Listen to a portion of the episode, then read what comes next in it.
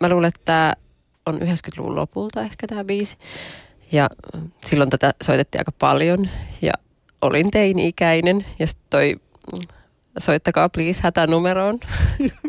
Kaikui ehkä. Se kuulostaa niin naivilta. niin, mutta toisaalta... Sydämessäni on aukko, soittakaa niin, niin kuin niin. reikä, soittakaa hätänumeroon. Musta se on runoutta. ja itse asiassa tässä mun romaanissa Lasten planeetta, niin tässähän toistuu tämmöinen teema, että, että onko olemassa sellaista hätänumeroa, johon voi soittaa. Että niin kuin, toisaalta tämä eroava perheen äiti tässä miettii, että niin kuin ihan tavallisen ihmisen niin kuin neuvottomuuksille, niin pitäisi olla semmoinen tietty hätänumero, josta sitten ikään kuin paikalle saapuisi sellainen ambulanssi, josta astelisi joku semmoinen niin kuin tuutikkimainen hahmo, joka mm. sanoisi, että te vedätte tätä ihan hyvin. Te ei niin. hätä. Se on totta. Mä oon miettinyt kyllä kans tota samaa, että jos ei ihmisellä ole semmoinen niin kuin äiti, jotenkinhan sitä oletetaan, että äiti on aina se, niin. kun sä soitat äidille, niin, niin äiti antaa niin kuin ne vastaukset. Oikeasti, niin. mä niin kuin tiedän, mistä se semmoinen tulee. Että totta kai se voi olla myös isä, niin. mutta tarkoitan niin. vaan, että se voi olla siis, joten, että on se aikuinen siinä perheessä, joka niin kuin myös sille aikuiselle lapselle antaa ne niin kuin vastaukset. Mä oon usein miettinyt sitä, niin. että just niin. kun tulee, tulee, ihminen tulee tiettyyn ikään ja vanhemmat tulee tiettyyn ikään ja ne ei enää pysty pystykään, että ne, niin ne roolit vaihtuu. Niin sinähän se hätänumero niin, niin kuin niin hätänumero on sitten... Vaihtuu, se tulee niin kuin toiseen niin. suuntaan, niin. jos en tiedä. Joo, tässä lasten planeetassa ikään kuin lopulta vajotaan uhmaikäisen kanssa keittiön lattialle ja mietitään tätä, että, että keitä meidän takana oikeastaan on, kun me nyt niin kuin tota, istutaan tässä tämmöisessä pieta-asennossa, että, että meidän takana on valtio, laki, poliisi, tuskin Jumalaa ja sitten, että kukaan ei tule. Että se on ehkä tämmöinen niin kuin vähän itse ironisestikin esitetty semmoinen mm. niin kuin tavallaan vanhemmuuden vastuu ja ruuhkavuodet. Mutta se on kyllä totta, että, että se kääntyminen itseä kohti, että, että se olen muuten juuri minä, jonka kuuluu nämä kaikki asiat hoitaa. Että semmoista niin kuin sitä hätänumeroa ei sillä tavalla ole, niin se on, tämä on, tällaisten planeetta on tämmöinen aikuisuusromaani tältä osin. Niin, se on, siinä on tosiaan päähenkilönä Frederiikka, joka eroaa Henrikistä ja, ja heillä on pieni tytär. Joo. Ja tota, se on hieno romaani, missä kulkee aika monta erilaista teemaa sitten yhtä aikaa. Eli siinä tosiaan niin kuin Frederikka ei mieti vaan pelkästään, siis se ero tietysti nostattaa jo itsessään niin kuin pintaan monenlaista asiaa. Joo, tota, kun mä aloin kirjoittaa tätä romaania, niin mulla oli mielessä kolme suurta teemaa. Rakkaus, hulluus ja maailmanloppu. Ja ne oli ikään kuin ne teemat, joita mä lähdin avaamaan sen kaiken kertomisen ideaalin kautta. Että tässä on tällä päähenkilöllä, kertojalla, perheen äidillä on semmoinen rakkausideaali, että kerrotaan toiselle kaikesta kaikki. Se on itse asiassa Don DeLillon valkoisesta kohinasta sitaatti. Babette ja minä kerromme toisillemme kaiken. Ja myönnän kyllä, että olen itse ihannoinut sellaista rakkauskäsitystä ja vähän niin kuin tutkin tässä romaanissa sitä, että onko se täysi illuusio, että onko mahdollista parisuhteessa kertoa toiselle kaikesta kaikki vai onko se pikemminkin jonkinlaista hulluutta tai semmoista psykoottista niin kuin vimmaa tavallaan vyöryttää oma sisäinen maailma toisen päälle. Mä, sitten toisaalta tässä on myös, tämä on mulle ainakin ystävyysromaani, eli mä ehkä eniten tutkin, eniten suhteessa kaikkiin muihin romaaneihin, niin tutkin tässä ystävyyttä ja sitä uskoutumista, mikä me koetaan ystävyydestä, rakkautta uskoutumisena, koska ystävillemme hän me pystymme kertomaan kaikesta kaiken, koska siinä on se suloinen etäisyys, että me ei tarvitse sietää toistemme paljautta, vaan silloin kun jollain tavalla silloin kun me halutaan, halutaan ikään kuin astua hetkeksi pois siitä sietämättömästä paljaudesta, niin me voidaan ystäviemme kanssa se tehdä, kun taas sitten parisuhteessa sitä alastomuutta ja paljautta joutuu ihan toisella tavalla sietämään. Ja ehkä mä tutkin vähän tätä, että onko tässä romaanissa nimenomaan kaunokirjallisesti, että onko ystävyyden rakkaus erilaista kuin parisuhteen rakkaus ja miten, se, miten ne määrittyy suhteessa toisiinsa. Mm. Niin siinähän ystävinä oli tavallaan semmoisia hetkiä myös, että he ei kysynyt, kysynyt niin kuin mitään. Eli jos ei, jos ei Frederikalla ollut halua kertoa sillä hetkellä, niin kukaan ei myöskään et, et, tavallaan kysymään, että pitkässä ystävyydessä on se, että toinen tietää niin kuin aika tarkkaan, että missä mennään. Että voi olla, että me ei pystytä puhua sitten enää maanantaina, mutta voi olla, että viikon päästä maanantaina vesijuostessa onkin niin kuin ihan erilainen hetki. Niin, niin. Niin, mä ajattelen, että ystävyydessä on tietty tahdikkuus. Öm, yleensä tavallaan se, se on niin kuin lisää artikla tälle kaiken kertomisen ää, kauniille ideaalille ystävyydessä. Että me halu, halutaan uskoutua ja halutaan uskoutumista. Me janotaan näitä molempia ää, ystäviltämme.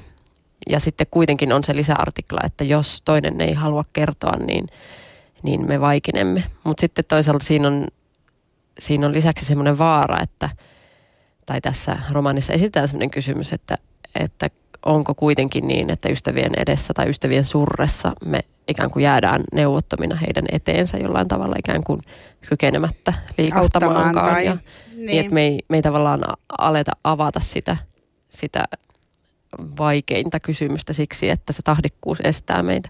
Parisuhteessahan sillä tavalla ei voi elää, että, että lopulta se jokin, se kaamea, oli se sitten ajankulun kaameutta vai, vai traumoja, joita meidän on pakko jossain vaiheessa käsitellä, niin se kaikki tulee käsittelyyn, jos ei suoraan kertomisen kautta, niin se tulee käsittelyyn sitten sit, niin kuin projektioissa ja, ja tavallaan siellä kodin seinien suojassa tai kodin seinien, joiden pitäisi suojata meitä, mutta jotka sitten saattaa muuttua ahdistaviksi. Mutta niin kuin parisuhteessaan siinä voi mennä ilmeisesti yllättävänkin kauan, että ihmisten elää ihan hirveän pitkissä parisuhteissa kohtaamatta välttämättä näitä asioita niin kuin millään tavalla, että ihmiset niin. voi kasvattaa tiedätkö, monta lasta, olla 30 vuotta yhdessä niin. ennen kuin viimeinenkin on lähtenyt pois ja sitten tulee semmoinen, että onko meillä niin. Niin kuin niin. mitään yhteistä. Että tässähän aika pienen ajan sisällä tässä sun romaanissa tälle Frederikalle ja Henrikille niin, tapahtuu nämä asiat, niin. mikä on aika se semmoista tätä totta. päivää. Niin, se on kyllä totta, että, että nämä on tässä romaanissa yhdessä kuusi tai seitsemän vuotta, jos erovuosi lasketaan. Niin. Että, että se on aikuiselämässä, nuoren aikuiselämässä pitkä aika, mutta sitten jos ajatellaan koko elämän perspektiiviä, niin niin en tiedä kuinka pitkä aika se sitten on. Seitsemän vuotta aikaisemmin niin kuin sitä pidetään semmoisena kriittisenä aikana. Totta sitä muuten, aina joo. näistä seitsemän vuoden joo. siirtymistä. Mutta mä palaan vielä sen verran siihen ystävyyteen, palataan sitten tähän Frederikkaan Henrikkiin, mutta mietin sitä, että, että ystävyydessähän on tavallaan se, että ystävän periaatteessa pitäisi olla sulle lähellä sinun, kun mm. sä niin tarvitset, mutta ystävähän voi myös tehdä sen, että hän voi häipyä sillä hetkellä. Eli tavallaan ja ihan omasta kokemuksestakin tiedän, että sulla voi olla tosi vaikea jakso, mitä toinen mm. ei vaan tavalla tai toisella osaa käsitellä. Mm. Ja sitten sanotaan nyt vaikka, että sun isä tai äiti kuolee tai jotain mm. muuta vastaavaa, tai mm. on ero tai muu, että se nostattaa niin kuin toisessa pintaan niin on ihmisiä, jotka ei pysty käsittelemään ja ne mieluummin niin kuin ottaa mm. sen riskin, että se ystävyys ei jatku. Eikä se mm. koskaan samanlaisena sen jälkeen tietysti jatkukaan. Niin. No mä oon ehkä kokenut, siis mun läheiset ystävyydet on sellaisia, että mä oon kokenut, että, ystävyys kestää ne etäiset kaudet. Että, että tavallaan se tietysti muuntuu se ystävyys aina elämäntilanteen mukaan, jos on pikkulapsivaihe tai, tai erilainen elämäntilanne, että toinen on, on vapaa ja toinen vapaa ja yksin ja toinen, toinen tota, sidottu mm, pienten lasten kanssa kotiin ja perhe, perhe-elämään. Mutta siis mä oon kokenut, että se ystävyyden uskoutuminen pitää sisällään sen ne etäisyydet. Että niitä etäisyyksiä kurotaan nimenomaan kertomalla umpeen. Ja sitä ulottuvuutta, se on aika armahduksellinen asia läheisyydessä ja ystävyyden läheisyydessä, että, että se voi kuroa kertomalla umpeen sitten kun tavataan. Kun taas sitten parisuhteessa sitä, se ke, oikeastaan mä esitän tässä romaanissa sellaisen kysymyksen, että onko se niin kuin, onko kertomus jollain tavalla niin kuin haperompi ja jotenkin niin kuin, ähm, tavallaan onko se toisen tason ilmiö, että paljaus on, on läheisyydessä, romanttisessa läheisyydessä tärkeämpää ja, ja kertomukset on itse asiassa jotain, joka niin kuin hapristuu meidän jalkojen juureen, kun se paljaus on pakko sietää. Äh, et jotenkin musta tuntuu, että mä tässä romaanissa yritän miettiä sitä, että olenko aina pitänyt ra- romanttisen rakkauden ideaalina ää, tavallaan sellaista, mikä onkin itse asiassa ystävyyden uskoutuvaa mm. Rakkautta, eli tätä kertomista, rakkautta kertomisena. Mutta nämä on tämmöisiä suuria kysymyksiä, mihin mulla ei tietenkään kirjailijana ole vastausta, että mä vaan asetan niin kuin liikkeeseen. Musta tuntuu, että kirjailijan tehtävä jollain tavalla niin kuin saattaa liikkeeseen tiettyjä isoja ajatuskulkuja, eikä välttämättä silleen vastata välttämättä mm. näihin asioihin. Ja onhan se kuitenkin sellainen asia, mikä myös muut, on muuttunut hirveästi varmaan niin kuin vuosien kuluessa, että just eilen luin, mistähän se oli The Guardianissa, se, semmoinen, amerikkalainen parisuudeterapeutti, olisiko seksologi, parisuudeterapeutti, sellainen kuin Esther Pereli, joka kirjoittaa, jolla on ollut tämmöinen todella suosittu TED Talk myös, yeah. joka nimenomaan on puhunut siitä, että, että aikahan on nykyaika on semmoinen, että kun ennen on haettu niin kuin siitä samasta ihmisestä ne kaikki asiat, niin, niin. tänä päivänähän on se, että et sä voi olettaa edes, että parisuhteessa, about näin mun mielestä hän sanoo sitä, mutta että, että ihmisillä on ensinnäkin elämänsä aikana useampia parisuhteita erilaisiin mm. vaiheisiin. Niin. Ja sitten toiseksi se ehkä just niin se, että, että sä et voi olettaa, että se sama ihminen vastaisi sun niin kuin kaikkiin tarpeisiin. Että siinähän on, ennen on ollut se, että sun on ollut velvollisuus niin kuin ihan erilaisista asioista kuin tänä päivänä. tämähän niin. on enemmän semmoinen, että ystäviä voin käyttää tuohon parisuudetta, parisuuden niin tuohon. Niin. Ihmiset on paljon niin kuin itsenäisempiä, sä pystyt liikkua, pystyy liikkua ihan eri tavalla lasten niin. kanssa. Ei ole sitä, että mies elättää sen kotona olevan naisen tai, niin. tai päinvastoin, että ihmiset on sillä tavalla paljon itsenäisempiä.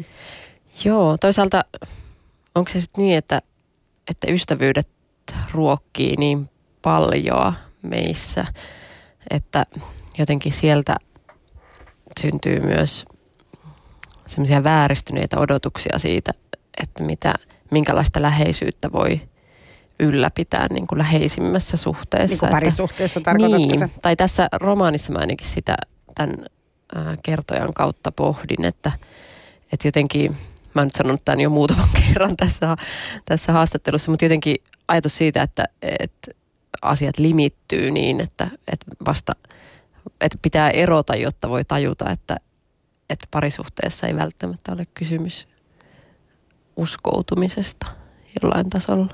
Hmm. Mä en ja, ole tästä varma. Niin. Näin, tota, tuntuuko susta niin kun, sä ajattelet niin, että se parisuhde voisi niin kuin mihin, mihin sä ajattelet, että se parisuhde niin kuin vastaisi Riikka Pulkkinen? Mitkä, mitkä Elämää suurempi seksi, kysymys. Seksiin tietysti ja varmaan tähän niin kuin lisääntymiseen, kuten tässä kirjassa niin. Niin kuin tapahtuu, mutta mihin, mihin muuhun sä ajattelet? Mä sanon kun nimittäin tosi hyvin, niin. olen paljon miettinyt itse tuota samaa just kanssa, niin. että miksi parisuhteelta odottaa niin semmoisia asioita, kun niin. sä voit ystävien kanssa saada eri... Niin, tota, niin kuinka paljon tässä, tässä puheohjelmassa voi puhua seksistä? No kyllä, tässä kyllä. Sitä voi tätä avata tässä. Ei Toi on muuten romaani, jossa ei taida olla, siinä on yksi seksikohtaus. Mm. Mä oon jonkin verran tunnettu ainakin esikoisromaanini jälkeen jonkin verran tunnettu kirjailijana, joka kirjoittaa paljon seksistä. Ja mä itse hätkähdin sitä silloin, että olenko minä todella tämä henkilö. Luulin, luulin niin esikuvan oli Juha Seppälä, että mä luulin, että, että naiskirjailijakin saa kirjoittaa seksistä yhtä paljon niin. kuin Juha Seppälä kirjoittaa. Toki naisellisesta tai naisen näkökulmasta myös miehen, jos haluaa kuvitella, mutta, tota, mutta tässä romaanissa on, tiedän, että siellä on yksi seksikohtaus. Ehkä tota, se halu, halu on siinä romaanissa kyllä, että haluaako tai eikö halua. Sehän se on, on siinä totta, niin kuin läsnä, on. että siinä mielessä se seksuaalinen halu Joo joka tietysti tulee sen parisuhteen niin. toimivuuden tai sen kautta, mutta joka tapauksessa. Niin. niin. Mutta toi on iso kysymys, että voiko, että mitä kaikkea voi, mihin, mihin esim. myöhäismoderni nainen tarvitsee miestä. Mulla on esitetty tänä syksynä jo julkkareissa tota, haastattelija Julia Tureen esitti kysymyksen, että, että voiko mies ja nainen nykypäivänä tulla toimeen keskenään.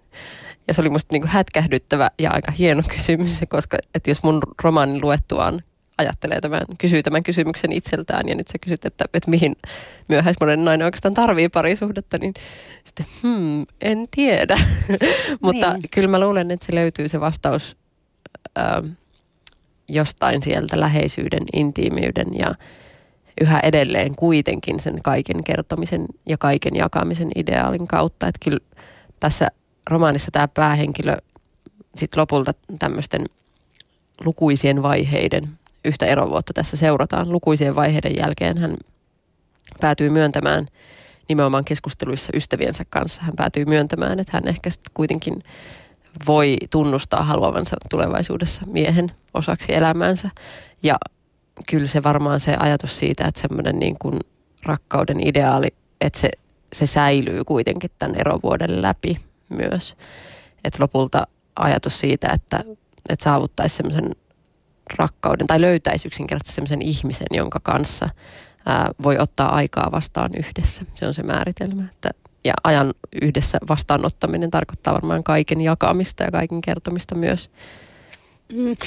Ehkä sinun pohjimmiltaan, kun sä puhut paljon siitä paljastumisesta ja siitä paljana olemisesta, niin ehkä sinun kuitenkin niin kuin pitkälti kysymys ehkä sekä ystävyydessä että rakkaussuhteessa. Ehkä siinä on kysymys kuitenkin siitä samasta kuin pienellä lapsella jotenkin siinä, että sä tulet hyväksytyksi semmoisena kuin sä oot. Eli tavallaan se haluaa kertoa kaikki ne asiat toiselle ihmiselle ja se toinen rakastaisi mua silti. Ja sehän on tavallaan yksi iso Niin, asia. ehkä että näyttää eri puolet ja ei tule tuomituksi. Ja sitten tietysti ainakin mä oon kaivannut omissa parisuhteissa myös sitä, että voi piilottaa joitain puolia, että ei tule tuomituksi myöskään niin kuin siitä, että piilottaa tiettyjä asioita itsestään. Tai jollain tavalla ikään kuin, että saa vetäytyä, jos tuntuu siltä. Ja sitähän ei monesti, sitähän on hyvin vaikea sietää sekä itse parisuhteessa, että, että sen huomaa, että sen toisen on hyvin vaikea sietää sitä, että, että tämmöistä niin kuin paljauden ja ää, vetäytymisen tematiikkaa tässä romaanissa aika paljon äm, problematisoidaan, näin voi sanoa. Mm. Tässä romaanissa nämä miehet on myös, tässä on tosiaan tämä, sekä tämä Frederikan, tämä Henrik, Henrik mies, joka tässä on tämän lapsen isä, ja sitten on myös toinen mies, ja ne molemmat on aika hyvä puheisia, mä kiinnitin huomiota sillä ah, suomalaismieheksi. Että, että ne, enkä halua mitenkään sanoa, niin. etteikö suomalaiset miehet nyt olisi, niin. mutta että ajattelen, että ne, ne oli niin. Niin kuin aika analyyttisiä. Niin. Tämä pohjaa kyllä varmaan nyt sitten oma elämäkerrallisuuteen, eli mä oon saanut tuntea tosi, tosi tota, sellaisia miehiä, jotka niinku osaa puhua. Ja jotenkin tota, ikään kuin mä oon huomannut esimerkiksi tuon Me Too-kampanja, ja, ja, tota, kampanjan yhteydessä, niin mä oon huomannut, että, että mä oon saanut elää feministimiesten keskuudessa, että, että mulla ei ole ollut niin paljon, mulla ei ole kokemuksia ihan siitä, mistä monilla naisilla on, että, että jotenkin tota, mä oon elänyt puheliaiden feministien. Mitä, mitä sä tarkoitat, että mitä niillä sun ystävillä tai ketä, mitä tota, monilla naisilla, mitä sä tarkoitat? Ää, mä oon elänyt sillä tavalla etuoikeutetusti, kun mä oon koko työelämäni työelämässä oloaikani äh, saanut päättää paljolti omista töistäni ja ollut mukana projekteissa ja ollut tavallaan, tämä, kai mua voi kutsua niin kuin, no mä oon siis varmasti jo, jollakin tavalla siis yrittäjätyyppinen. Mä en kutsu itseäni nimelleni taiteilijaksi, mm. mikä ehkä kuultaa tästä puheesta, mutta, tota, mutta silloin kun saa päättää omista töistään ja, ja on mukana monenlaisissa projekteissa, niin niin ei välttämättä joudu kohtaa semmoista hierarkista ähm, valta-asetelmiin liittyvää syrjintää tai, tai seksismiä tai sovinismia. Mä en ole niin hirvittävästi sitä kohdannut ja sitten Suomessa on naiskirjailijan aika hyvä kirjoittaa mon, monessa mielessä. Että mulla on jonkin verran kokemusta, kokemusta ulkomailla julkaisusta ja olen huomannut, että sit siellä se naisetuliite ehkä pahimmassa tapauksessa se näyttäytyy jopa siinä, että on jollain naislistalla kustantamossa. Ähm, Saksassa, Italiassa. Ähm, huomaa ihan vaan, jos menee tyyliin naisena, naiskirjailijana Italiaan, niin huomaa sen, että, että mm, se rooli on erilainen. Et siis, mitä kysytään haastatteluissa. Ja, ja toisaalta sitten jos menee tyyliin Hollantiin, niin huomaa, että, että tasa-arvo on hyvin edistynyt siellä. Että huomaa, että haastattelussa kysytään tosi eri asioita kuin vaikkapa Italiassa. Tämä on ollut ihan kiinnostava asia huomata. Mitä kysyt? Mulla on siis pitkä Italian menneisyys itseäni. Mä oon asunut siellä nuoruudessa niin mä, ja seuraan paljon sitä mediaa. Ja niin. Heillä, mä, heillähän niin. ei ollut edes tarvetta alun perin koko Me kun siellä ei ole, siellä ei ole näitä ongelmia. Italia on siitä poikkeuksellinen Euroopan niin, maa. Niin. Mutta, mutta tota, niin minkälaiset ne sun kokemukset sitten sieltä oli? Ää, no multa on kysytty vaikka, että että mitä sun mies ajattelee, kun sä julkaiset tällaisen teoksen. Ja sitten, että, että miksi tämä romaanisi mies antaa tämän kaiken tapahtua, että miksi hän on niin heikko. ja ikään kuin tämmöisiä niin, tavallaan... sukupuoliroolit on vielä Niin, että haetaan vahvat. semmoista jotain niin kuin... Vastakkainasettelua. Ja sitten toisaalta kysytään myös sitä, että miksi, miksi romaanisi nainen on tällainen, miten e, e, jollain tavalla niin kuin oletetaan semmoista niin kuin äidillistä ja isällistä jossain tosi perinteisessä mä en tunne itselläistä kulttuuria niin, niin hyvin, että mä voisin sanoa, että mihin perinteen se nojaa, mutta ensimmäisenä tulee mieleen tietysti joku sisilialainen perin. Niin, no ei mennä siihen nyt sen enempää, pysytään tässä näissä sun asioissa, mutta sanotaan, että on varmaan ehkä, ei ole ihan samalla tahdilla muutu asiat kuin jossain muualla. Voisi niin, ja sanoa, että, että ehkä se on, se on niin. Niin kuin mielenkiintoista kuulla, että se nimenomaan niin. näkyy haastattelukysymyksissä. Kyllä se näkyy, joo. Et siis, no, se on musta hyvä vertailukohta, että, että Hollannissa puhutaan filosofiasta ja Italiassa puhutaan mekoista. Se, mm. se on niin kuin, sen joko hyväksyy tai sitten sitä vähän ihmettelee. Niin se, joo. Mutta siis mähän pidän kovasti Italialla, Italiasta, että tota, koska tahansa menen uudestaan Milanoon.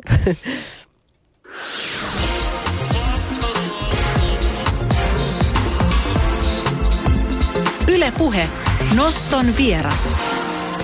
Näin on ja tänään Noston vieraana on Riikka Pulkkinen, kenen kanssa puhutaan uudesta hänen lastenplaneetta romaanistaan. Miksi muuten just Milanoon kaikista Italian kaupungeista haluaisit mennä? Se oli vaan kaupunki, jossa mä olin, olin kirjailijana ja noin 24 tunnin aikana 24 haastattelua. Se oli ihan kunnon tahti. niin, niin, mutta itse asiassa mulla on siis haaveena, että mä, haluaisin, mä näin viime viikolla tota Godardin sen elokuvan, ootapas mä nyt joudun miettimään, Keskipäivän aave nimellä se on ainakin jossain vaiheessa ollut Joka Suomessa. oli nyt tuo rakkautta ja Joo, mä näin sen ja siinä ollaan Kaprilla, niin mä ajattelin, että mä haluan seuraavaksi Kaprille mennä, koska on ollut siellä. Kannattaa olla tarpeeksi sitten rahaa. Kapri ei mikään kauhean Ajaa, mä teen, mä teen heti jonkun porvarillisen valinnan tietämättä, että se on. Joo, ei, se on, se on Voimme mennä myös Napoliin. Suosittelen, sitä, sitä suosittelen okay. lämpimästi. Mä voin mennä Napoliin syömään pizzaa, pizzaa. alle neljällä joo. eurolla. Joo, todellakin. Koska se on jo, ja joo. sehän on Elena Ferranten kotikaupunki, että sitä joo. voi suositella lämpimästi. Tämä on ihana muuten, kun tämä Ferrante tuli esille, koska siis mun hyvä ystävä on pitkään suositellut mulle sitä, sitä tota Ferranten kirjasarjaa, ja mä on kuunnellut äänikirjana sitä ekaa ja aina nukahtanut, minkä jälkeen mä en ole sitten tarttunut siihen itse paperiversioon.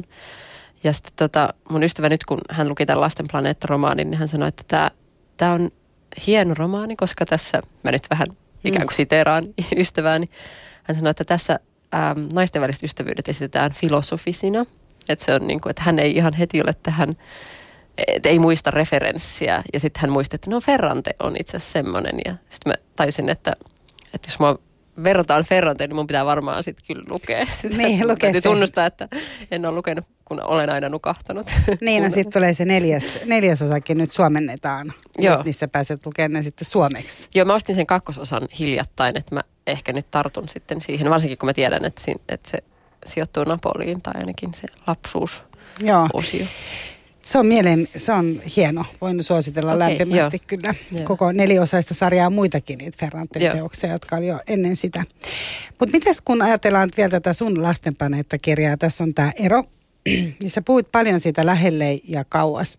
Niin kuin tavallaan se lähelle päästämisen vaikeus, mihin tosiaan tämä päähenkilö Frederiikka oikeastaan niin kuin ehkä havahtui itsekin Joo. vasta sen niin kuin eron jälkeen jollain tavalla siitä, että, että no avauduinko, että kun sä just puhut siitä, että on se tarve paljastua ja paljastaa, kertoa kaikki. Ja sitten sä kuitenkin niin kuin aika paljon tämä, sinä kirjailijana pohdit niin kuin Frederikan päässä niin, tätä, niin. että onko se, onko niin kuin, päästinkö mä sitten niin. kuitenkaan toisen niin lähelle? Joo, tuossa on oikeastaan se ero, että mä ajattelin sen kirjoittaessa tätä romaania sillä tavalla, että, että tämä päähenkilö, ähm, tässä on ehkä tämmöinen kehityskertomus havaittavissa tämän vuoden aikana hänen elämässään, että hän, hän ikään kuin analysoi aluksi tätä kertomista ja kaiken kertomista ja sitten vähitellen huomaa, että onko se sitten kuitenkin niin, että kertominen on nimenomaan toissijaista suhteessa paljauteen, koska se lähelle päästäminen on nimenomaan sitä ikään kuin oman alastomuuden hyväksymistä toisen edessä. Että se on jotain muuta kuin se kertomisen pakko. Että kertominen on jotenkin totalisoivaa ja se tulee sitten, tämä kertomisen totaalisoivuus tulee esille tässä toisessa tarinassa. Pelon historia, joka vähitellen alkaa avautua sitten, kun päähenkilö Frederikka muuttaa ero kotiin, niin se alkaa vähitellen avautua sieltä sitten semmoisena ikään kuin torjuttuina kauhukuvina tämä pelon historia, jossa kolme sisarusta yrittää selvitä yhden sisaren ää, puhkeavasta maniapsykoosista ja kaksi yrittää saada yhtä sisarta hoitoon siinä erityisesti onnistumatta tai onnistuvan siinä vasta vähitellen. niin ajatus siitä, että, että kertominen saattaakin olla jotain semmoista niin kuin psykoottista jopa, että se on vähintään o, niin kuin näkökulman omimista kokonaan itselleen. Ja sitten se läheisyys voisikin olla jotain muuta kuin kaiken kertomista toiselle. Tämmöistä mä pohdit. tässä näillä henkilöhahmoilla, näiden henkilöhahmojen kautta pohdin tässä romaanissa. Niin mä ehkä vähän otan vielä kiinni siitä, että, että mä mietin, että ihminenhän voi kertoa vaikka mitä.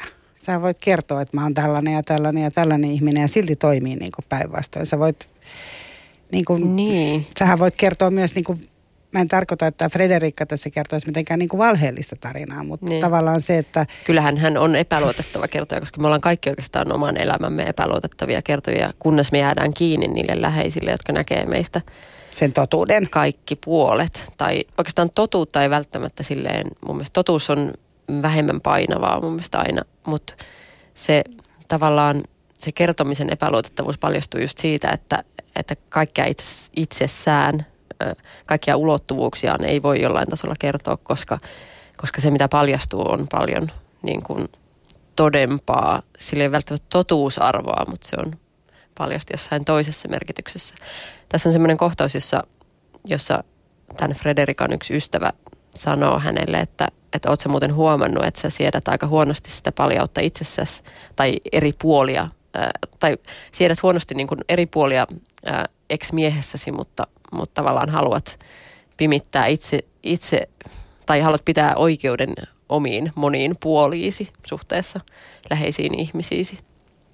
Eli t- tavallaan ajatus siitä, että, että ystäväkeskusteluissa jollakin tavalla pääsee sisälle sitten semmoisiin ulottuvuuksiin tai pääsee jollain tavalla analysoimaan turvallisessa tilassa ja turvallisessa suhteessa sitä, että et, et ne ei ole välttämättä tuomioita tai syytöksiä ystäviltä, vaan ne on vaan aika armottomia huomioita, jotka voi joko ottaa vastaan, jos pystyy, tai sitten ohittaa sitä, että no en mä nyt, en mä nyt tollanen ainakaan ole. Ystäviltä. Ja, niin, ja ystäviltä se on, niinku, se on vähemmän tavallaan vakavaa, kun taas sitten parisuhteessa ne muuttuu syytöksiksi aika helposti, että, että jotenkin tämmöistä mm. mä...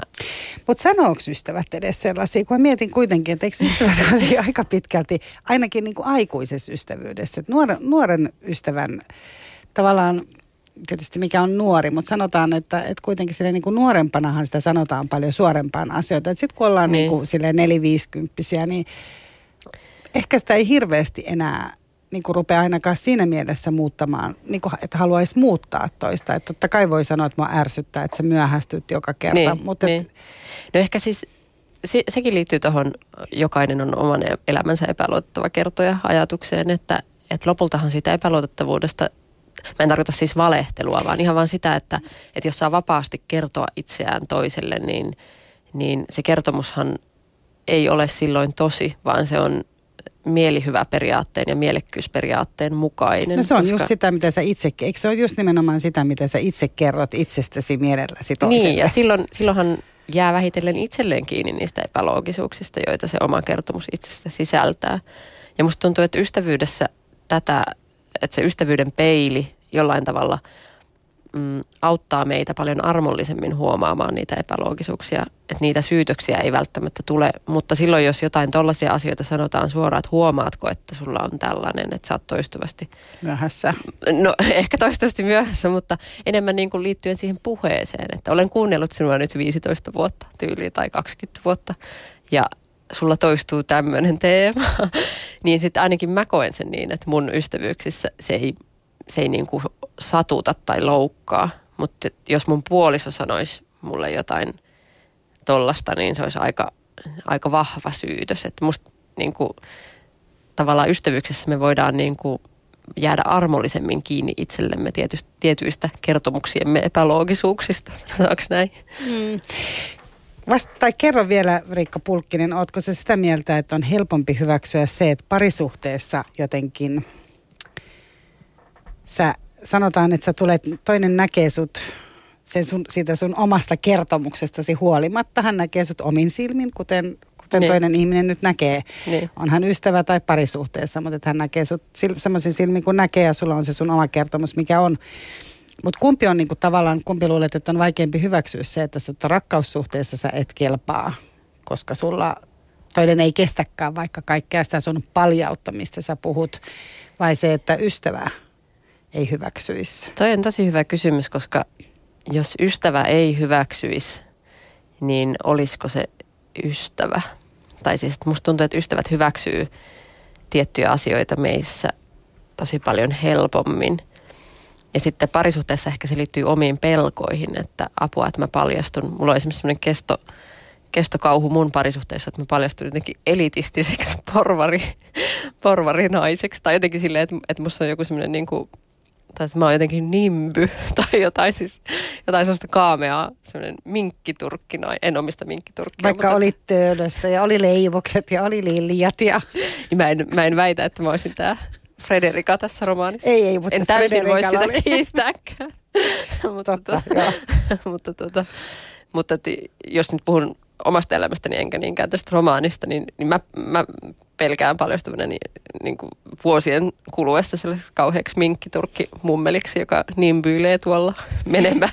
ja se, sitä itsessään on aika vaikea jotenkin niin kuin tyyli, että jos mä teen, teen pikaisinkin analyysin omista vanhemmista, niin he kuulostavat porvarillisilta. Heillä on porvarilliset ammatit, mutta he tulevat tota, Kainuusta ja eivät ole kovin porvarillisia. Itse asiassa itse asiassa he ovat luokkanousijoita, mutta semmoinen niin pikkuporvarillisuus, miten ikinä se määritelläänkään, ei koske heitä. Mutta sitten mä oon huomannut, että mä oon välillä, välillä tota vähän pikkuporvarillinen, että mä huomasin esimerkiksi, että mä tilasin tota trendien mukaisen marmorin pöydän omaan olohuoneeseen ja sitten se nitisi ja natisi, kunnes mun isä kävi tota ruuvaamassa sen, sen tota ehjäksi ja, ja sitten mä mietityttää metafora, että, että mitä se tarkoittaa, että isäni ruuvaa porvarillisuuteni ikään kuin paikoilleen. että isäni, joka ei itse ole porvarillinen, mun isä on opiskellut valtiotieteitä Tampereella 70-luvulla, että siinä on, siinä on vahva, vahva argumentti hänen ei-porvarillisuutensa puolesta. Ehkä se teidän molempien, molempien porvarillisuus on nyt siinä marmoripöydässä, minkä hän on. Mutta kumpi olisi nyt, nyt Riikka vaikeampaa, se, että ystävä vai niin kuin, ei, ei hyväksyisi tai... Mä näköjään joko väistä tätä kysymystä kysymystä tai sitten en onnistu vastaamaan siihen, mutta musta tuntuu, että ystävät aina hyväksyy. Että siis jos on pi- niin sä sanoit sitä, että sitten ei ole niin. Niin kuin ystävä, niin, ei, ei voi olla ystävä. Ei jos... ne varmaan siinä niin kuin olisi vuosikymmeniä, jos ne ei hyväksyisi tiettyjä osia. Mutta toisaalta siinä on just se, että ystävyys kestää sen etäisyyden. Että ystävyyden määritelmään kuuluu se semmoinen tietty, että me ei, ei vietetä kaikkea elämää yhdessä, vaan me vietetään niitä tiettyjä hetkiä yhdessä. Niin ja ehkä erilaisten ystävien kanssa viettää vähän jopa erilaisia hetkiä, jakaa erilaisia Se on asioita. Kyllä, joo. Sekin joo. on varmaan niin kuin mahdollista. Nyt valitettavasti sanon, että kiitos. kiitos. Ihan mielettömän ihanaa, että tulit Riikka kertomaan tästä. Joo, kyllä. Lasten planeetta on siis kirjan nimi. Ja tota, suosittelen lukemaan sen. Kiitos. Kiitos.